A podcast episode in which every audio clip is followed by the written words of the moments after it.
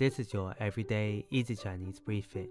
大家好，我是林老师，and in under five minutes every weekday, you'll learn a new word and how to use this word correctly in phrases and sentences.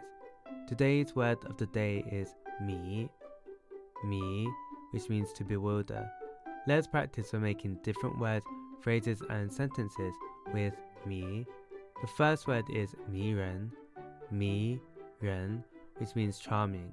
Let's look at each character of this word.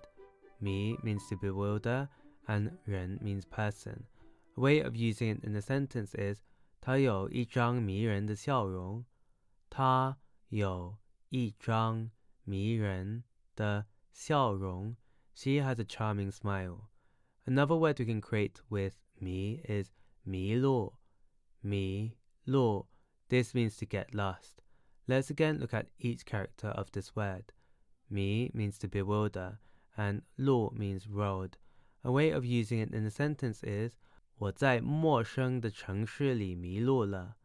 我在陌生的城市里迷路了。I got lost in an unfamiliar city.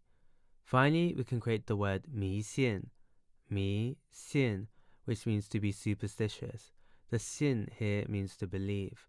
A way of using it in the sentence is 他们仍然坚守着一些迷信的观念。